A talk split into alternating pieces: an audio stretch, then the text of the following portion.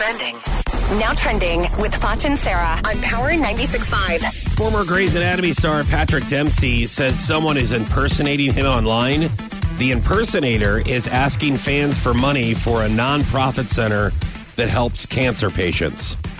Um, does that earn that person who is impersonating? a seat in hell? Yes. it Okay. does. I- now you you have had this happen to you before, where someone uh, basically like duplicated your Facebook, Facebook profile and then started reaching out to people. Say, didn't they? Weren't they Asking saying you were in a, you were in a wheelchair now? or something. Yeah, like there was an accident And and, they were asking help. people for money, and people are like, hey, dude, somebody's taking your stuff and they're scamming you and they're impersonating you. And, dude, I will say something about Facebook.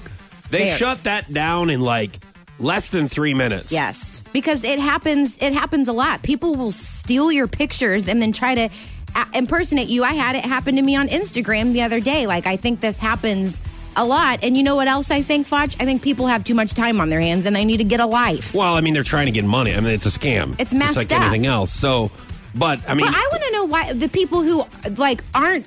Like m- mine, the Instagram one, they were sending dirty videos to people on my friends list. what do they get out of that? That's probably just like an ex boyfriend that's upset with you. I don't necessarily Hey, know. which one?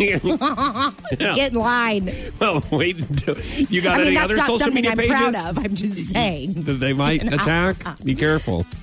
Okay, brace yourself for what I'm getting ready to tell you, Okay. Fachi. Yeah, yeah. Target has begun selling Halloween decorations and costumes on their website. Good. Uh, it's a good time to be alive right now. Is what is what I want to say about that. I love fall. I love um, Halloween. I love you know dressing up, and David, my boyfriend, does too. Like he looks forward to fall and Halloween. You know, Listen, remember he likes. To. We don't want to know about you two dressing up together. That's not. This is the show. Is not This the is platform time to add to talk our role about play collection. whatever you guys do to prep for Halloween or any of the other I like months to keep it spicy. Okay.